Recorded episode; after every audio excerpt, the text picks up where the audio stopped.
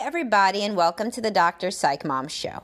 Today, I am going to talk about an interesting topic which never fails to get some people that are mad at me, like so many things I talk about. Um, but this one is the idea that men should protect their wives. Now, a lot of people, both male and female, say that this is sexist and that um, I don't know. That's pretty much it. It's sexist.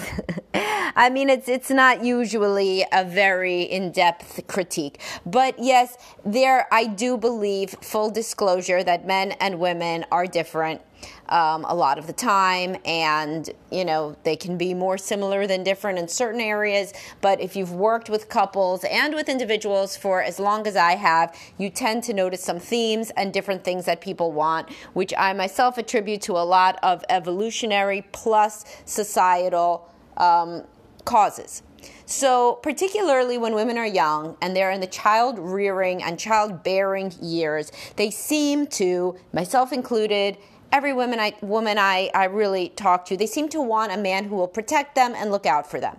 This is very evolutionarily mediated. You are having a small baby, you are nursing, you are carrying a baby around. You want somebody who is going to look out for you. And if you're not doing this yet, you you will be. Your body believes that you will be. So even if you are child free, there is something in many women, if not most women, that wants to be taken care of and protected. So, what are some ways, since we do not live in the jungle and there are no tigers or lions around in most people's uh, environments, what are some ways for a modern day man to protect his wife without making her feel patronized or um, making her feel like she's his daughter or whatever else the criticisms would be. Because let me tell you, men are scared in today's uh, era. They are really terrified to do the wrong thing. If they do the wrong thing, then they are treated as though they are some sort of a rapist, even if they are really a nice guy.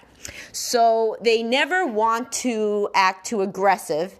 And sometimes they throw the baby out with the bathwater there and they don't even act assertive because they're so scared of acting aggressive.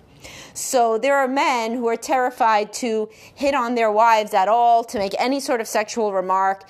Um, men who are scared to even tell their wife that she looks attractive, basically, because they do not want to be thought of in any way as a predator and make her uncomfortable. Um, so, how can a man reconcile that he's being told by the whole world that he needs to be very deferential and watch out for uh, not patronizing his wife, but also at the same time make her feel protected. Well, this is a fine pickle that many men find themselves in. So, what I say that you need to do if you're a man who's trying to protect his wife is look for ways to protect her that she actually says to you that she wants because you know uh, most women don't have you know there's just all this stuff about how women find it so hard to express themselves you know find me some because the women i see in couples counseling they express the shit out of themselves they express themselves really good a plus and they're having these fights with their husbands and the fights will go something like why don't you ever look out for me? Why don't you care? You know, your mom, she said that we don't parent well and that we shouldn't have sleep trained the baby and that I shouldn't be breastfeeding and all you do is sit there. Why don't you look out for me? Right? Well, so, I mean, you know, this is kind of a basic IQ test. What does she want him to do? Oh, she wants him to defend her to his mom. So that's the way that this specific woman wants to be protected. Now, does he have to go over there and uh, punch his mother in the face? Certainly not. But he can certainly do something that isn't called standing there like a silent potato. So, what would he do? He would say, Mom, uh, leave her alone. If you have something to say about our parenting, say it to me. She's a great mom. All right. That's an easy thing for you to memorize on a flashcard. What are some other ones? Frequently, women do not want to be. Um, doing bad things to themselves that they are kind of uh, stuck in a bad loop doing. So, for example, they're staying up too late and they're not getting to the gym. You might think that this is, oh, this is on the level of horrible. You know, if I told my wife when to sleep or when to go to the gym, boy, she would think I was a real asshole. Maybe not because that's also called being supportive. So you could try it. What's the worst that would happen? Your wife would be mad at you. What's it, Tuesday? Doesn't she get mad at you like Tuesday, Thursday, many days out of the week? So, you know, who cares? It, you can try. So you could try to say, hey, I think you should go to sleep now. You've been on your phone for like an hour. You're always so tired. Let's go to bed, sweetheart. I love you. Right? That would be a nice thing to say. If you don't think it would work, so try it. What do you have to lose? Nothing. If you get into a fight, if you're listening to this podcast, you probably get into fights anyhow, or all is not perfect in paradise. So try it. Try to say, hey, you told me you wanted to go to the gym. I think you look awesome, but you said you wanted to, and I want to be supportive. Let's go. Let's go for a run. Let's go to the gym. More people, men and women, would be receptive to this sort of um, caretaking than you think. I just did a podcast about reparenting. And one thing, it's a bonus episode, so you do have to be a paid subscriber to listen. Um, but anyway, one thing that many people didn't get were firm, loving uh, rules and boundaries from a parent. That's the ideal type of parenting authoritative, warm, and firm which is distinguished from authoritarian, which is strict and cold, or permissive, which is warm and loosey goosey, no rules. Authoritative, warm, and firm is the best sort of parenting linked to the best mental health outcomes in children because they have boundaries, but sometimes the boundaries can be moved with empathy and understanding. They're not just drilled, you know, into the wall like they are in stricter homes where there is less empathy. Um, I could do a podcast on that, so let's not go deep down that rabbit hole. But anyhow, people didn't get this, many people, so they wish that a partner would finally do it. That they had somebody who was actually looking out for their best interests in a warm and firm way. You can be this person for your partner, and that is a version of protecting your wife that she may really love. Now, getting back to like when I said, so what's the worst that could happen? She's going to get mad at you. Many men are terrified that the woman will get mad at them. And this is something you can really work on in counseling. And I'll link you to my podcast, not my podcast yet, my blog post, Stop Caring So Much What Your Wife Thinks, because you got to stop thinking, caring so much what your wife thinks. You really do. It's not helping anybody. You're terrified of her, which makes you act like a terrified little boy, and she's mean mommy. The reality is she's just a human being. She's probably probably irritable if she has children, and she's a woman uh, that is dealing with children and stress. So, woman, children, stress, irritable. You know, men get irritable too. They usually, though, don't get as much irritable as they get like angry or aggressive. Women are just like kind of snippy and irritable. This is manifest differently. Either way, if your wife gets irritable with you, so who cares? Who died, really, if your wife gets mad at you? You need to go on persevering and being the man that you want to be in the relationship no matter what. So this is a good partner, a strong presence, a strong leader in the home, which women tell me they want. But then, of course, whenever I say that women want that, somebody tells me, oh, that's sexist. So let's shelve the sexist, and you can think I'm sexist, but I'm telling you from my clinical experience, what seems to work and really speak to women is a man who takes assertive command of a situation and cares about the family and is looking out for everybody in the family. So that's her and the kids right? So, what are some other ways that you can protect your wife? You can also protect her when she from from negative emotions. So she is sad or she is scared, you can try to cheer her up. I've written about this. In this age of overvalidation, everybody thinks that cheering up somebody who's upset is now bad. This is crazy. Cheering up somebody who's upset is good. I don't know how it got to be that this is bad. It's not bad. If somebody is upset, you can say, Oh, I'm sorry, that sucks, but why does it end there? Many people have their validation um, end there and they just sit there. Um, basically mourning with the person, oh, I'm sorry and that sucks, and I'm sorry and that sucks, thinking that they're doing a good job with validation and empathy. They may be, but at the end of two people keening and moaning over the same problem, the person feels worse, not better.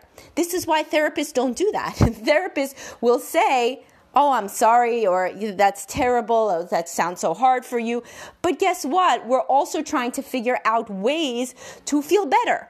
And to reframe the situation and to not endlessly everybody talks about sitting with the emotion sitting with the emotion is great sit with it for five minutes after that though let's try to move on with our lives at least a little bit so when your wife let's say she is let's just go full out with the sexist, right? The sexist, that's actually true. Let's say it's the day before her period, aka the day that I personally burst into tears over the fact that my children are larger than they were last year, or any other thing, right? That will trigger me. Because in that state, you're very hormonal, you're very easily upset. So let's say that it's your wife and it's the day before her period and she is crying and saying, You never loved me.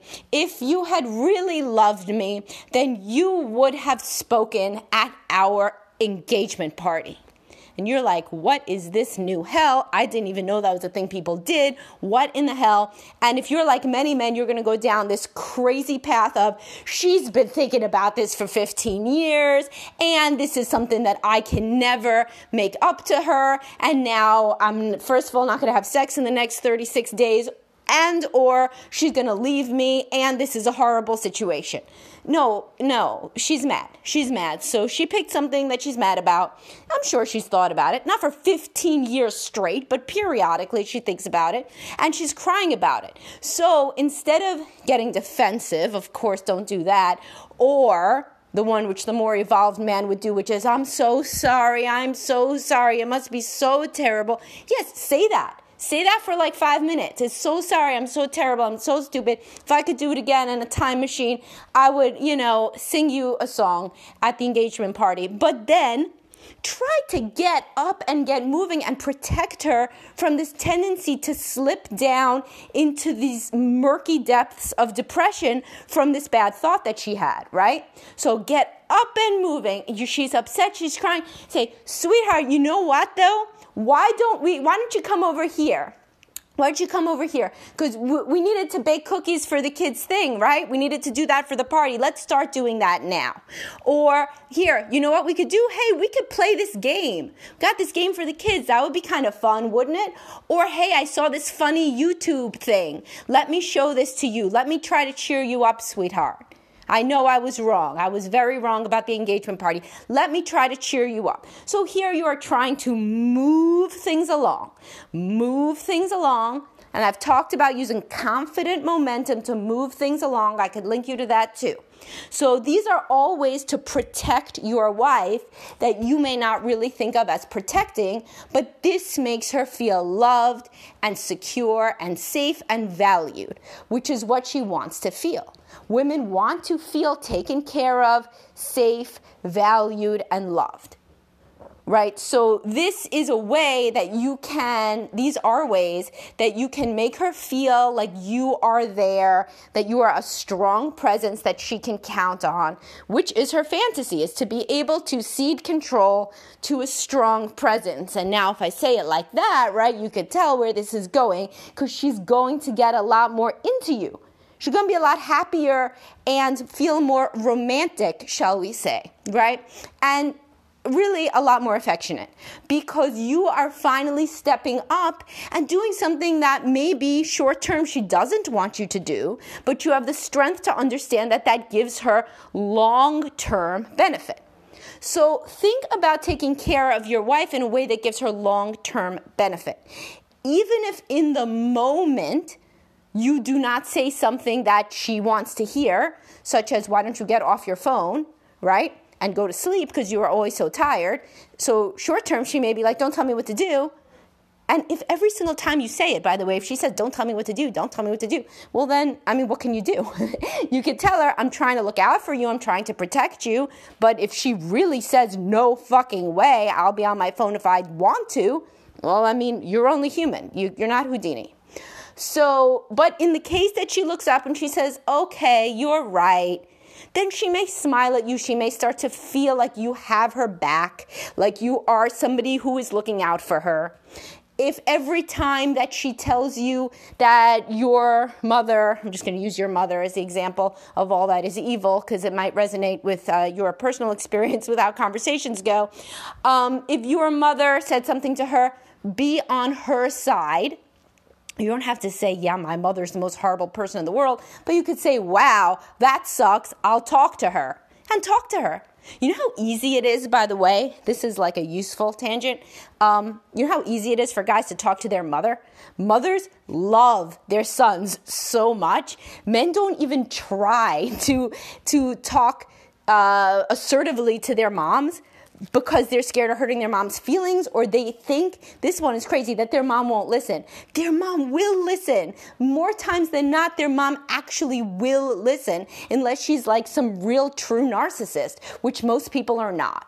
So if you say to your mother, hey, can you literally never talk to her, my wife, about sleep training again ever? This is causing me marital problems nine out of ten times your mom will be like oh my god really? Oh i'm sorry i'm sorry. Okay okay no all right. Well you know i didn't mean it. Well you know well you know you, you and she'll get real flustered.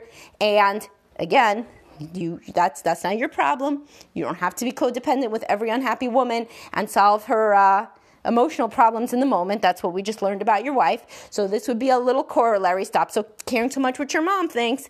And you would be like, okay, thanks so much. And really, honestly, she's going to try not to talk about sleep training anymore because she doesn't want to ruin her relationship with you, her child, her son, the light of her life. So, you know, that's how you would go about doing that. And in any way where, in any way that your wife seems to want help, if she says, I am so overwhelmed, you step in and you do the thing. You could say, but then I'm going to be doing everything because being overwhelmed is constant. Well, honestly, if being overwhelmed is a constant for her, then she's probably struggling with depression and or anxiety. So, you got to help. It's just like if she was diagnosed with cancer. If she is in any way emotionally, physically, mentally suffering. This is what this is what marriage is. So start doing more stuff. And when you start doing more stuff, this is a secret. If you start doing more stuff, let's say you start doing everything, right? You say, "Oh, I can't do everything." Sure you can. If she really had cancer, you would do everything. So let's say that you did everything in the house, all the housework, all the childcare. If you took that much shit off of her plate and she's still upset, at some point it's going to occur to her or you may be able to say, Seems like you're pretty depressed. Seems like you're pretty anxious. Maybe you should speak to someone. Because otherwise, she can blame it on the straw man if you don't do enough. Or maybe you really don't do enough, then it's no straw man. Either way, if you do more stuff around the house, if she feels overwhelmed, then she will be wrong about why she's overwhelmed to the point that she will start to see it. Well, he does this and he does this and he does this, and I don't feel any better. So then she may be able to say, Oh, I have to work on my own self. My feelings of overwhelm may be more intrinsic to me. So that's just a little hint. All the time, if you want your partner to start focusing on stuff internally, fix your own shit. This is such a magic trick, right? So if couples come into counseling, let's say that the guy gets really mad and he yells. So every time we come in and she says he yells, him yelling is bad, so great. So we talk about that because he's being aggressive and loud, which is, of course, bad, especially if there are kids in the house. So I say to him, and he says, But you don't understand. She baits me. She says this crazy thing and that crazy thing. She doesn't do this. She doesn't do that. I even think that she's texting with an ex boyfriend. I don't know what's going on. So I say, Listen, if you want us to talk about all that stuff, stop yelling, right? Stop yelling for one week. Next time I meet up with you, yeah, we can't talk about you yelling.